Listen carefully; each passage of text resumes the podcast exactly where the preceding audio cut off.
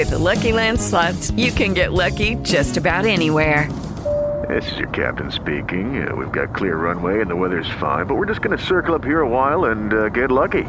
No, no, nothing like that. It's just these cash prizes add up quick. So I suggest you sit back, keep your tray table upright, and start getting lucky. Play for free at LuckyLandSlots.com. Are you feeling lucky? No purchase necessary. Void where prohibited by law. 18 plus terms and conditions apply. See website for details. Hey guys, it is Ryan. I'm not sure if you know this about me, but I'm a bit of a fun fanatic when I can. I like to work, but I like fun too. It's a thing. And now the truth is out there. I can tell you about my favorite place to have fun Chumba Casino. They have hundreds of social casino style games to choose from, with new games released each week. You can play for free anytime, anywhere and each day brings a new chance to collect daily bonuses. So join me in the fun. Sign up now at ChumbaCasino.com. No purchase necessary. VGW. Void were prohibited by law. See terms and conditions. 18 plus. Hi, this is Molly. And Cody, please join us as we talk true crime. Over the fence.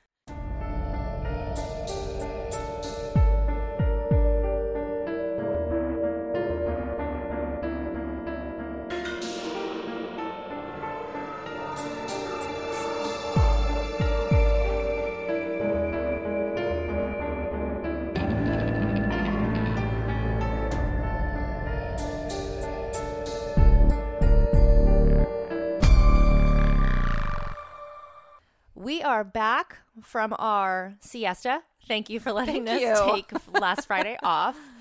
I think we left them with a good episode that week, though. for sure. And uh, I've, we've gotten some feedback on the episode. Yeah. Everyone loves my dad, and he uh, they want him Yes. to become another host on the show. Yeah, my husband literally was like, listen to it, and he's all, um, so how often could Doug be on on the show? I was So- like, I don't know. I saw him out front of the house, and he goes, "You know, I love you and Molly." And I was like, "Oh God, what's coming?" He was like, "My favorite episode by far is your dad." I know. And I I was, was all like- think because that's not even a story we're telling. We're just like they're commentating, commentating. Not even it. good providing good commentary. no, it's just listening to my dad. So Yeah. thanks, pops, for showing us up. Yeah, But you know what? I learned everything I know from you. Mm-hmm.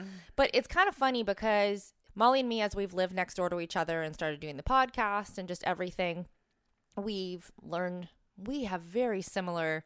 Like our, our, parents are very similar, which very is weird. so. Like- which is probably why we're very similar right. too. Yeah, that makes sense. Yeah, like Cody's dad was in the music industry, as you all heard. My dad was in the music industry on a different side of it. He was more in the like distribution side of the music industry, but that's what he did my whole childhood. So like very similar jobs our fathers had, and I Mm-hmm. think our dads both have the same kind of personality, kind of like very cool, calm, and collected. So in high school, I always had friends be like, "Your dad is just so cool." Like my dad would just be the kind of dad just like chilling and like super cool and like easy to talk to. And I feel like your dad was kind of the same kind of guy, you know? So my dad, I don't know if he'd kill me for telling this. Me and my friends would come into the house, Mm-hmm. or we'd be leaving the house to go to parties or wherever out for the night, and he'd always go, "Hey, you got the good weed on you? You got the good shit?" He would say that to you guys. Oh yeah, and I'm like, "Oh my god, dad, you're so sweet." Come to find out, like years later, he probably had the good stuff Oh, on him. for sure. But I was just, I was like, "Oh, my dad's so lame." Yeah, yeah. But my friends were kind of like, "Well, does he?" And I'm like, well, "I'm not gonna ask." So, but now when you're an adult, you can figure those things yeah, out. Yeah, you kind of know now. Yeah. you know, I then our dads are very, you know, cool, calm, and collected, and our moms are very supportive and passionate about their children, but very realistic at right. the same time. exactly. like our moms are the type of moms that will just tell you like it is and they don't care if it hurts your feelings or not. But Yeah. yeah. I mean, it's not a bad thing some No, of the time. Some of the times it's hard to take, but I mean, in the end, they're usually right. Which I hate to admit. And my mom is one of my best friends, and I talk to her almost every day. I like talking to her, and she's my sounding board, but she's very realistic. Yeah. And um, I think that goes with the artistic side of our dad. They, they Yeah, complemented each they other. do, you know, you have the realist and the artist. Yeah, exactly. And because sometimes I remember being a kid and be like, God, they, they have nothing alike. How are they married? But like now you kind of get it. You know what I mean? You know, I get it. They're simpatico. Yes, it works. It works. Always talking. To, she'll tell me something about like her mom or dad, or I'd be like, "Oh my god, that's exactly how my parents would react to that. Super interesting. That's weird." So I'm going to be telling a story today. I randomly came across a news article about the first female being federally executed in almost 70 years, and that piqued my interest. Cause I'm like, whoa, like first of all, 70 years is a long time for them not to like execute someone. I feel like, I mean, I guess I've heard it takes a very long time, but that's just interesting. 70 years since a woman's been executed. Um, and she's uh, going to be scheduled to be executed on December 8th, 2020. So it's I coming can't right believe now. that they're not. I don't know. They've delayed everything due to COVID. I, know. can't believe they're not delaying executions. Well, maybe they did. I don't even. I didn't even read that if they delayed it because of COVID. But I mean, this is when they have scheduled it. And the woman that is being executed is Lisa Montgomery. She is actually the only woman on the federal government's death row right now. Other women have been executed in the U.S. in the past few years, but not under federal death penalty. So I was like, well, what's the difference between state and federal death penalty? I didn't really realize there's a difference. So I'm going to kind of just read you a description of like what that is. Uh, as currently administered, the federal death penalty is used to attain death sentence against defendants in states where the death penalty maybe is not available. Oh. And also where the state prosecution has resulted in a sentence less than death or where a state death sentence has been overturned on appeal. Hmm. So I guess they kind of use that as like a crutch or a tool to like get someone executed that possibly might not be executed due to like what they are what they allow in the state. right or what they're being charged with or you know whatever so that was kind of interesting Kind So- of like a backup plan. yeah that's kind of what it sounds like right so just a little background about like the death penalty and everything and women in the death penalties only around 2% of inmates on death row and 1% of those executed are women in april this recent april there were more than 50 women on state and federal de- death row and statistically the violent crimes women commit are less likely to be considered for like capital punishment and than those that are committed by the men because both the nature of the crimes and public perception of women. So if you think about it, most women's crimes are I mean, you don't see many crimes. I mean, they do happen, but I'm saying not as often as men do you see women committing pretty horrific, violent crimes that possibly would be taken up for consideration for the death penalty. And also, it's just the perception. It's a woman. I mean, public perception, you know, like they don't How dangerous is this person? She's a Ex- woman. Exactly. Or like, do you really want to kill a woman? Right. You know what I mean? So most murders committed by women are domestic murders, which are like often considered of like acts of passion. And those kind of really aren't eligible for the death penalty. So like one that comes into mind is like the Betty Broderick story. Mm-hmm. You know what I mean? Like, yeah, she murdered two people. Is that it was like an act of passion, you know what I'm Right. saying? And again, like we said, sometimes jurors will like subconsciously take into account of like the stereotypical views of women. Mm-hmm. Um, and prosecutors usually who seek death penalties on women are often perceived as like bloodthirsty prosecutors by Hmm. people. So they're like, how could you? Why would you just want to go and kill this woman? So, like in cases of women on trial for murder, prosecutors often attempt to portray women as deviant and not meeting like traditional gender roles, and they tend to blame them for like their own abuse or mental illness as well.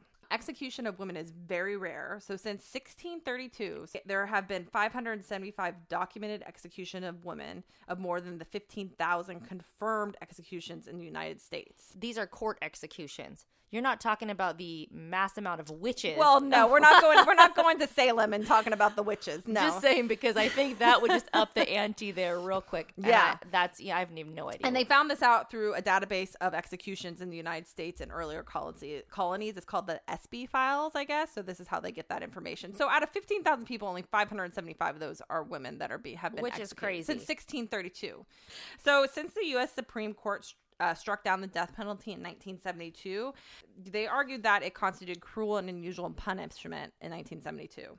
And then they reversed that decision four years later. Well, since then, only 16 women in death row across the country have been executed. since the mid 70s. Yeah, basically. Among them, one of them, the woman actually was a very famous one, was Aileen Wern- Wuornos. I think that's how you said it. I should know how to say that. I, and she was, of course, a hitchhiking prostitute who killed six men along Florida highways. And she initially claimed these killings were in self defense after she was assaulted by the clients, but later told officials she did them intentionally. And she was executed in Florida in 2002, so not that long ago.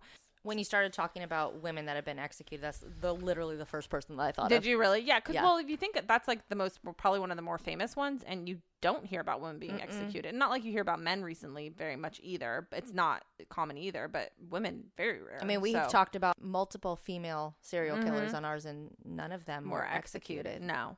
My next case I'm going to do, we're going to go back and talk about, of course, is the woman who's being executed. That's in December, and this is Lisa Montgomery. And of course, we're going to talk about the victim mostly because she's the most important person, and it is the murder of Bobby Joe Stinnett. Bobby Joe is a female. Lisa Montgomery, she was born in 1968. She was from Melbourne, Texas. And Lisa met Bobby Joe on a rat terrier, which is a dog, chat room called the Ratter Chatter. I love that Every time you say it, it makes me laugh. ratter chatter um, and she lisa was posing as a woman named darlene fisher so lisa told um, Bobby Joe, who was actually pregnant at the time, Bobby Joe was pregnant, that she was pregnant too. And the two women chatted online, exchanged emails, and they talked about their pregnancies. And Lisa then arranged a meeting at Bobby Joe's home under the pretext of like wanting to buy one of her, I guess she breeded dogs at the time, so she wanted to buy one of her rat terriers. One of her ratter chatters. her ratter chatters.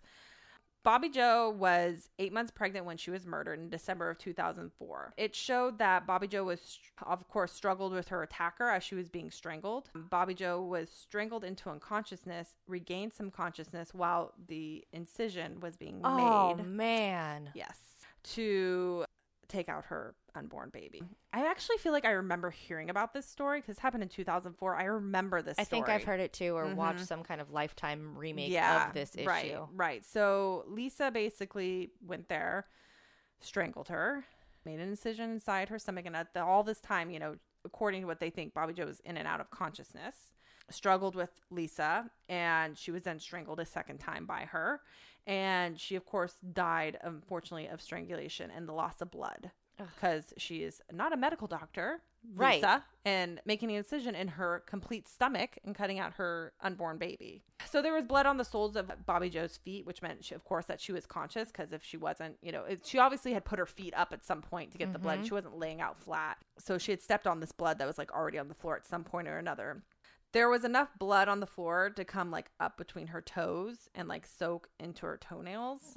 There were two sets of abrasions on her neck that were left by the rope, and the nylon rope they find eventually was stained with like her dried blood.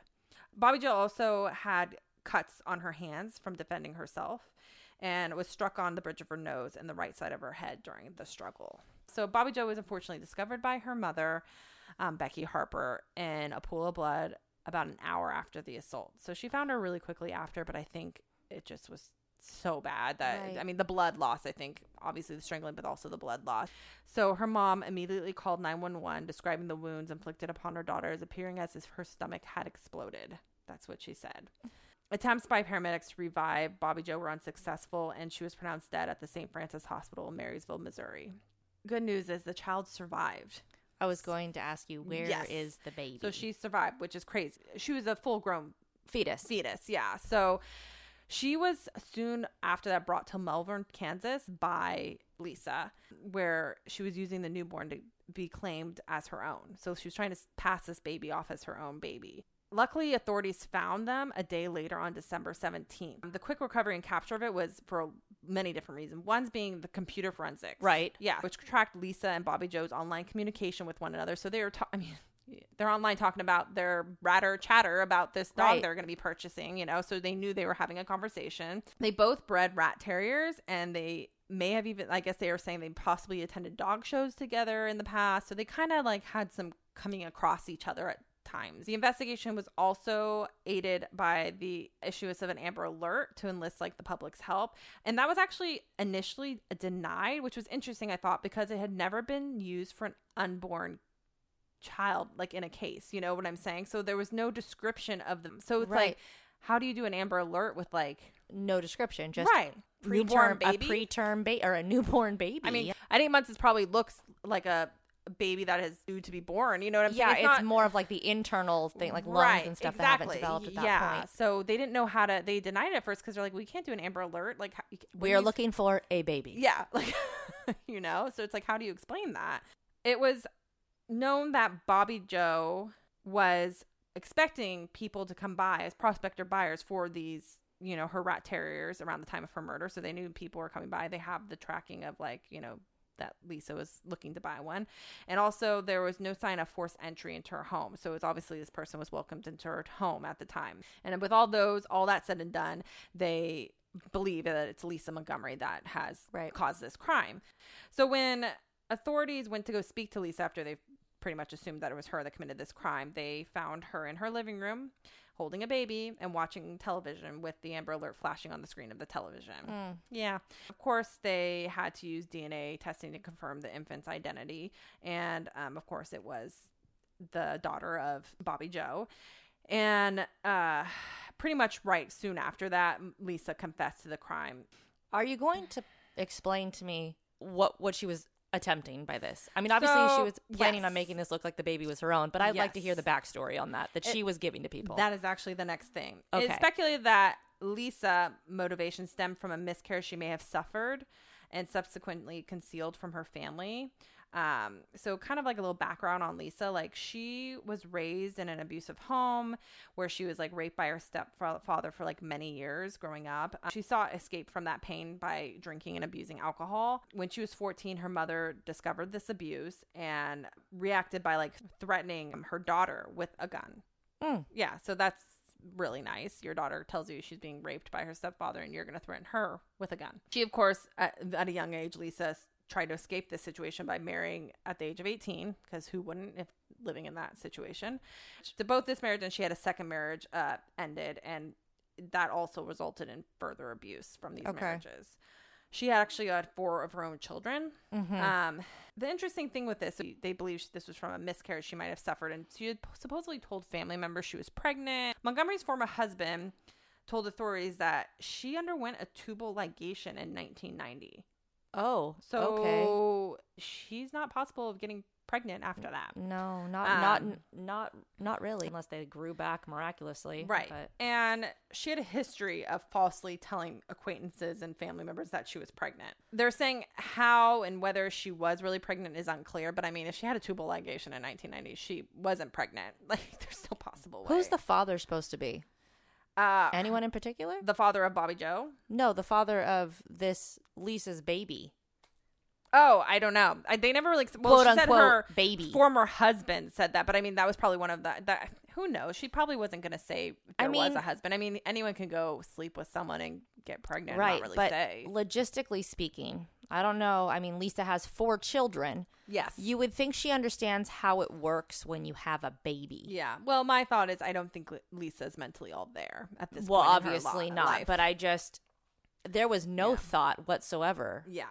She obviously suffered a lot of abuse in her life through childhood and her marriages. And I don't know what it exactly mentally was going on with her, but she But snapped in her. snapped or something. The baby, just to go back to little baby, is Victoria Joe Stinnett. Okay. And she was returned and put in care of her hot father, Zeb Stinnett. So she's good to go.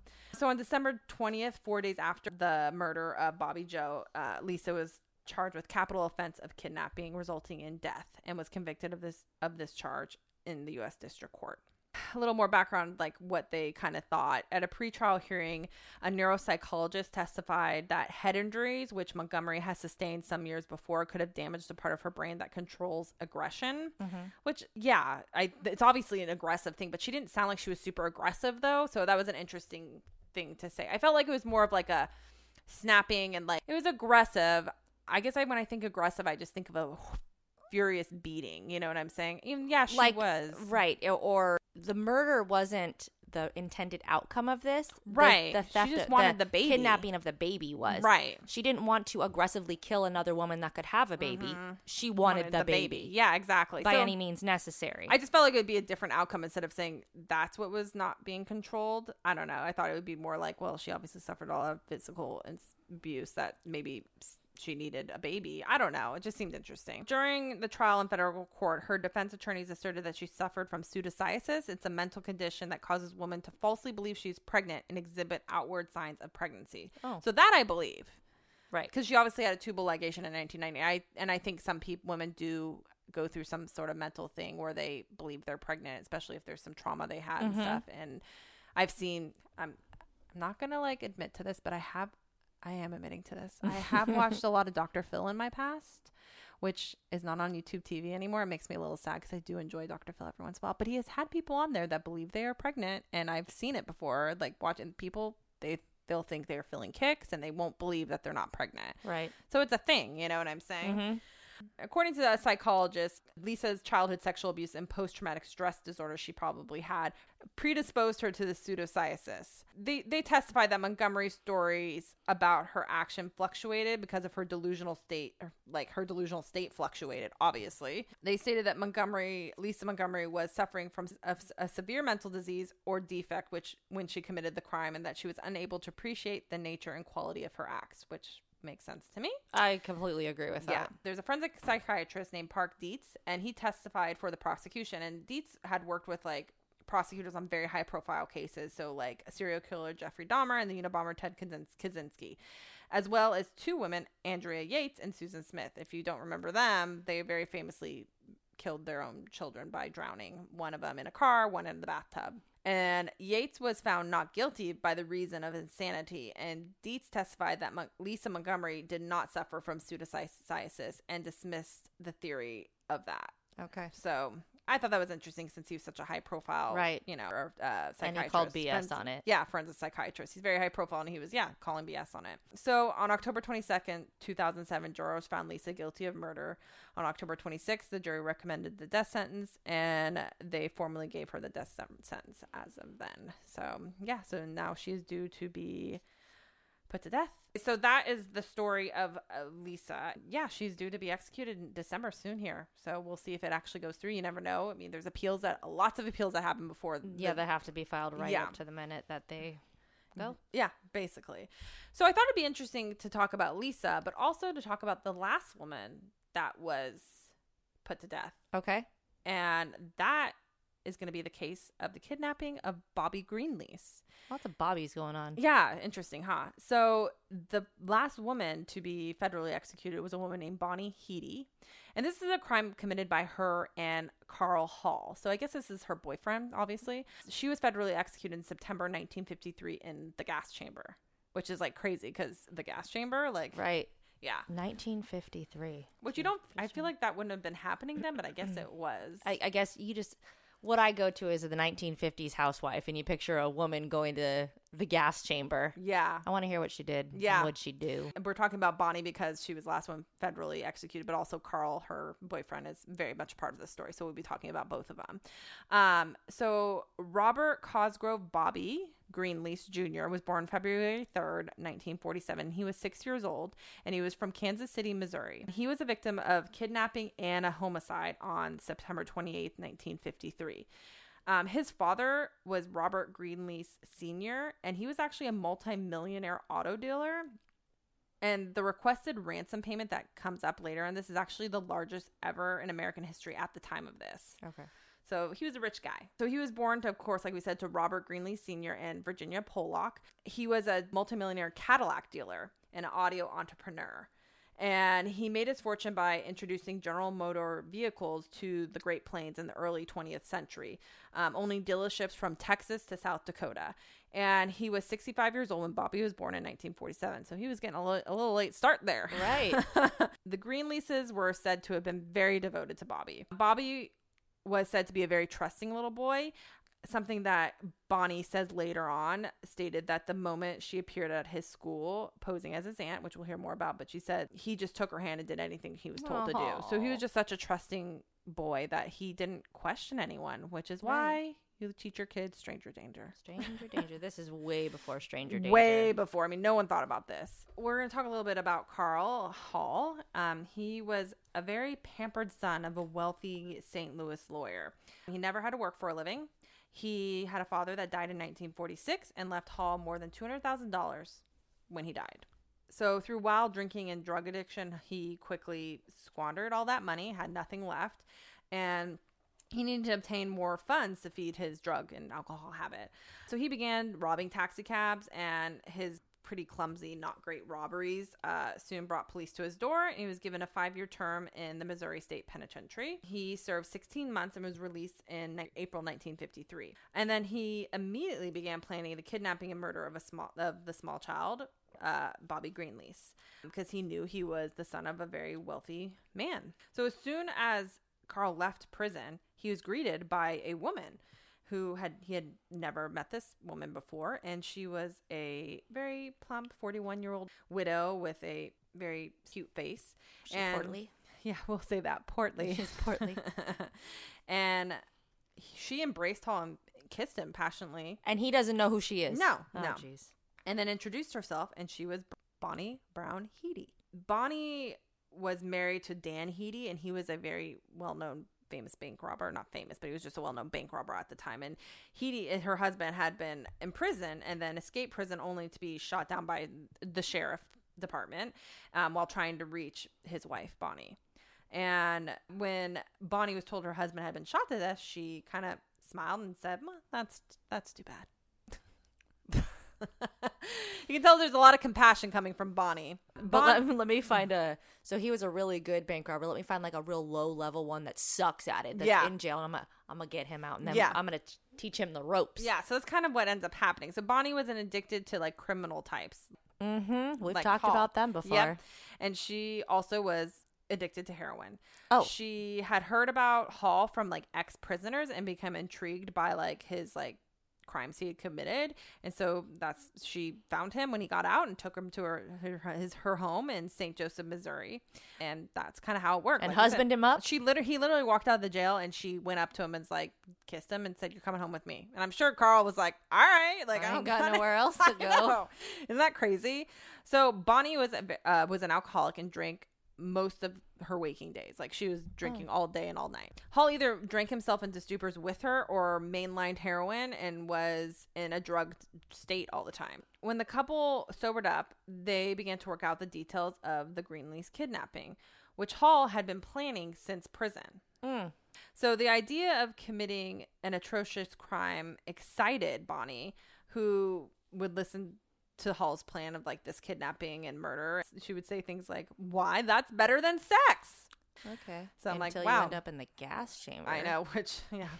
With Lucky Land slots, you can get lucky just about anywhere. Dearly beloved, we are gathered here today to. Has anyone seen the bride and groom?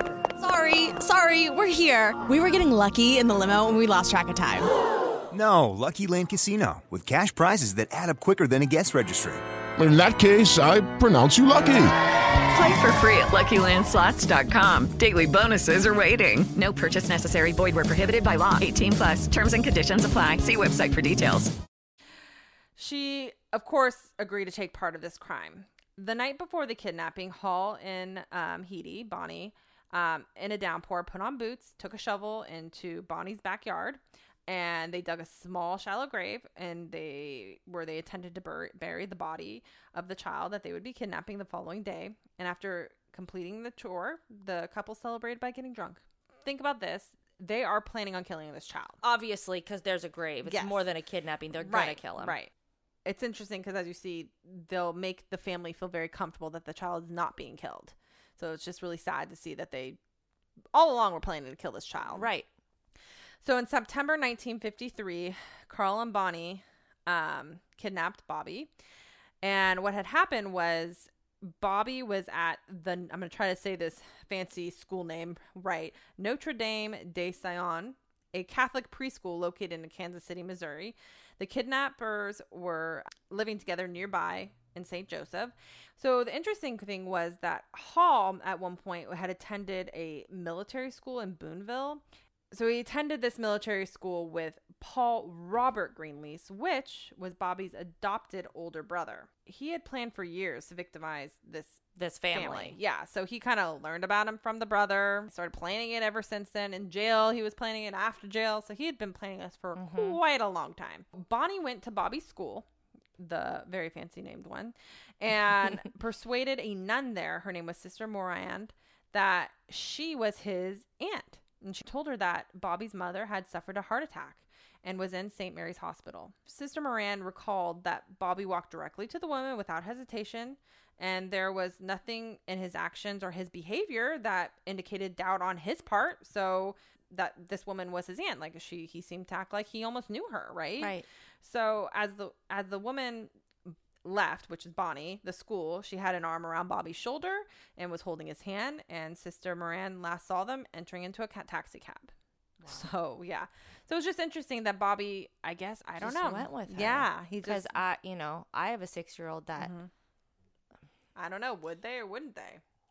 I don't know. Apparently today, complete digression, but apparently he was having a rough time today, and the lady was saying, "Your mom's gonna come pick you up. Your mom's gonna come pick you up." And she said, "Actually, your mom's not gonna pick you up. You're coming up with me, and I have lots of chores to do. You're gonna do lots of chores." And then he was like, "No, wait.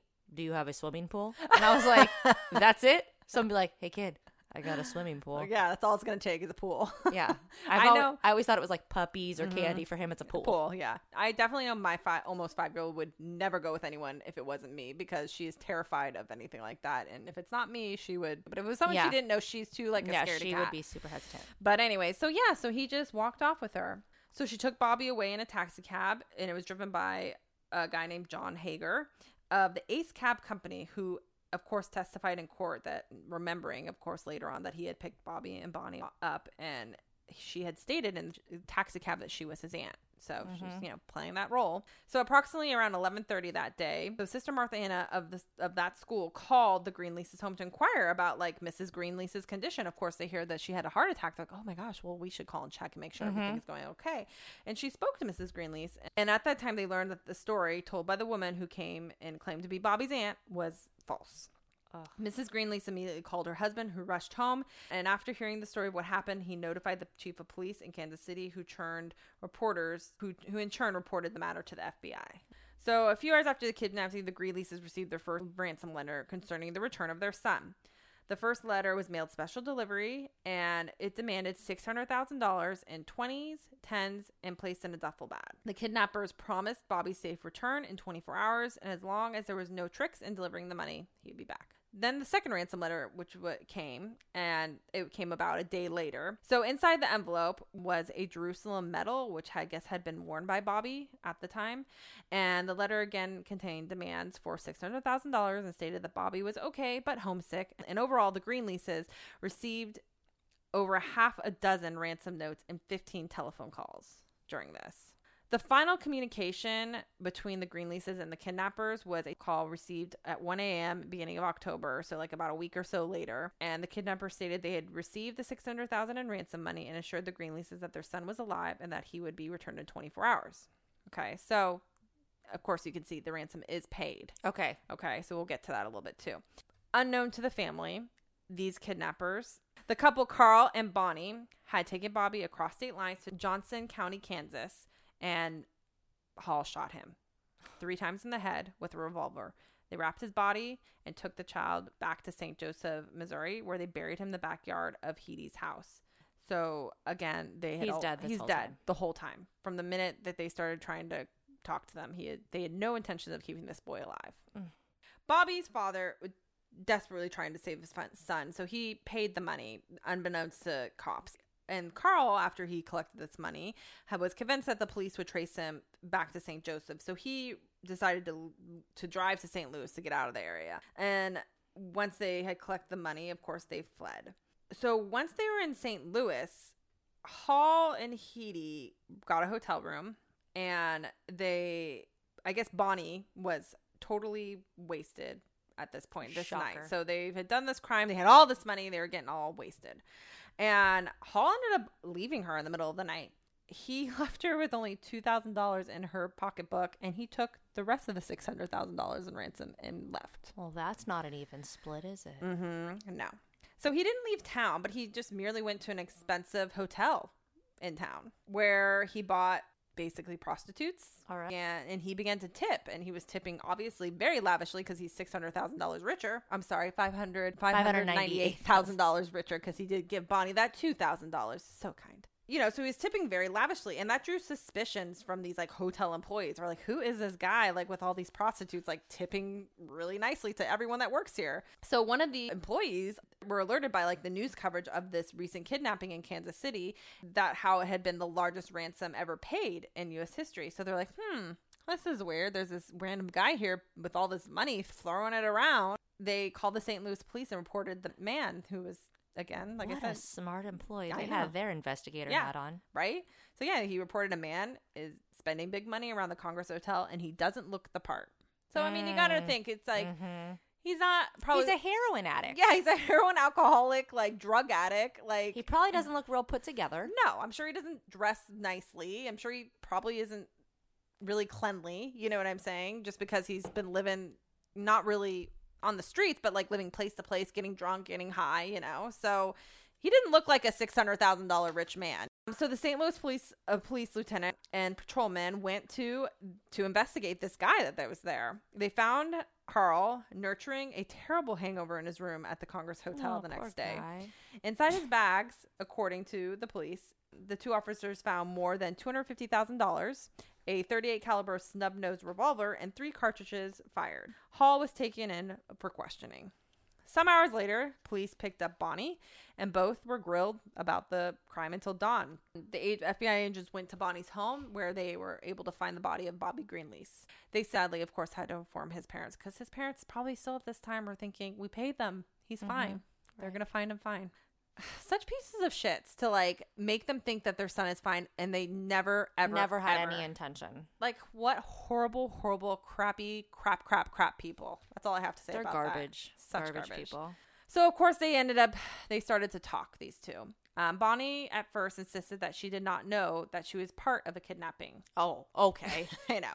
She said she thought Hall was the former husband of Mrs. Greenlease and that she was merely trying to help him obtain his son who had been kept from him. So she Mm. so basically she was saying she thought Bobby was Carl Hall's son and he was formerly married to Mrs. Greenlease's, and she was trying to get his son back for him. I call BS because she already knew all about Carl because she liked him when he was in prison and he didn't even know her. So I- she, you know, that she had, she was like one of those girls or those women that's really good at like internet investigating people. Right. before it's a thing. Yeah. She investigated him. So she knew that he didn't have a kid. I She was a liar. Well, yeah. Especially because this is a prominent family in the community and you know who his dad is. And they dug a grave. Do you think he was going to go get his son so they can kill him? Sorry, I didn't even didn't even think about that. part Yeah. in. I was just talking about going to get the kid. Yeah, so that was kind of a dumb story. So of course that story quickly was gone when the FBI and local police confronted her with the the real facts that proved she and Carl had been together since his prison release. And Carl and Bonnie then admitted that the, to the kidnapping, but loudly denied having killed the child. Carl placed the blame on an ex-convict, Thomas John Marsh, a man he had known in prison. This too was, of course, another made-up story. So they're just grappling at straws. I mean, so finally, Carl made a full confession. So with all of his promises and assurances to the Greenlease family, he was basically made a bland confession, like no emotion. He confessed that Bobby was dead and that he murdered the child only a few hours after the abduction. So it only taken a couple hours. So it's like he kidnapped him and killed him within a few hours. wasn't even a chance. So he driven from Kansas City to a deserted farm. Carl said that Bonnie took a stroll in the field while he placed his hands around the boy's necks and tried to strangle him inside the car. So Bonnie left the car, left them in the car. He attempted to strangle Bobby.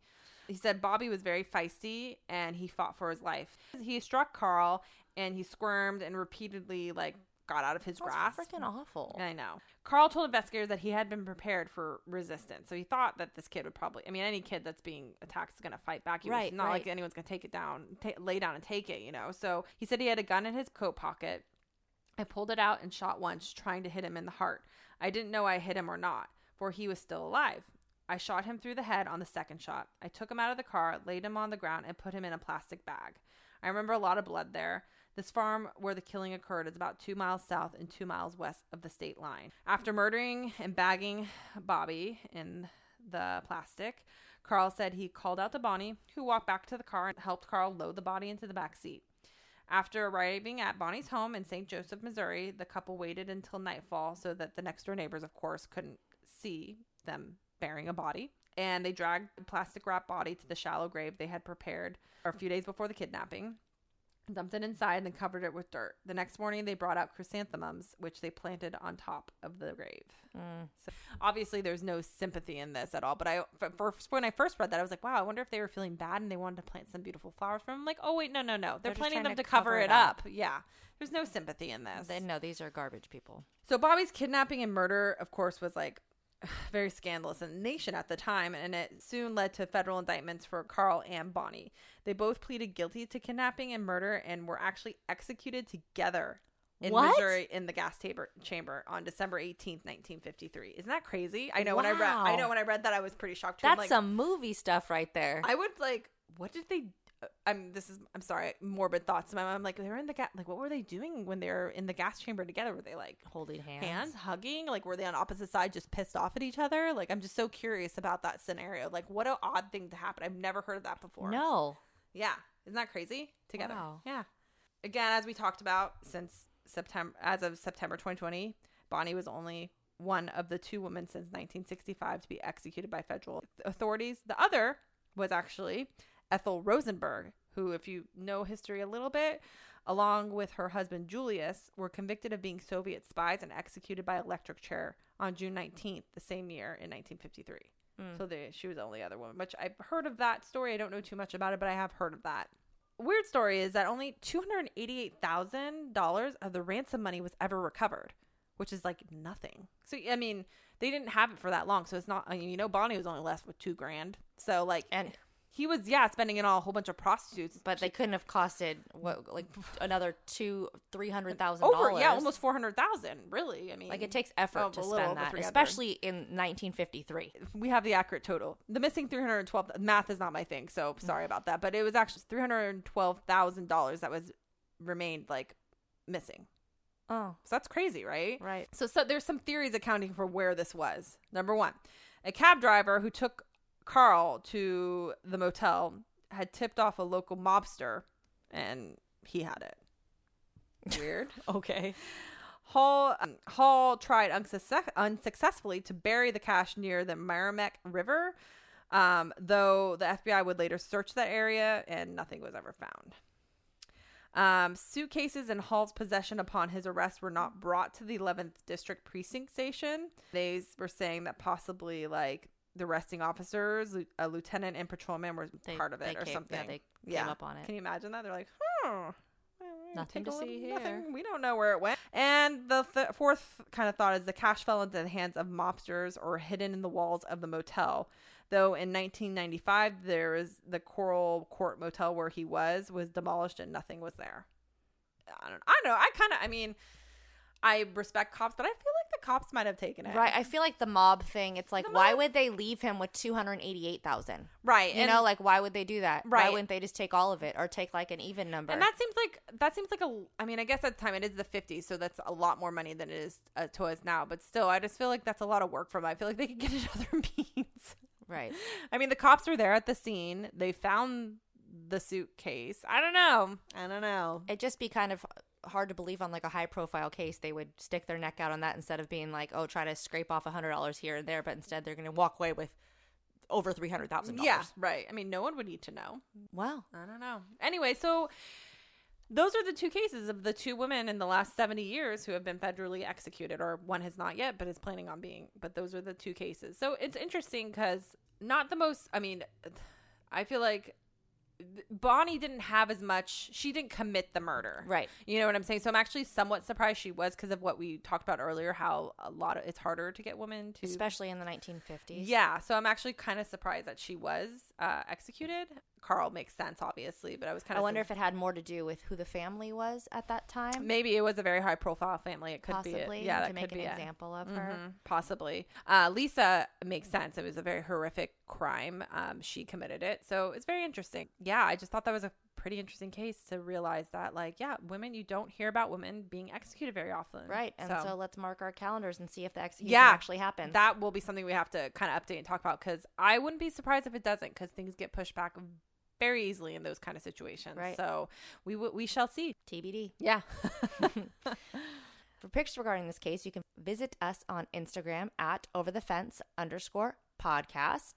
And wherever you guys listen to us on any of your podcasting platforms, if you could go on there and leave us a review and a nice uh, rating, that'd be awesome. And we've actually had a really a lot of nice, really nice reviews lately. So thank you for that. And we always like posting those on our Instagram just to say thank you. So if you do reviews, you might see us on our Instagram Absolutely. or see the review on our Instagram. And Stitcher has actually released a new app recently so that you can go on and instead of, of giving us a like, you would give us a follow to, uh, to go after our podcast. So that's Oh, a new release. So you can follow us now nice. on Stitcher Awesome. Cool. um, as another listening platform. All right. Um, but until then, please join us next time as we talk true crime. Over the fence.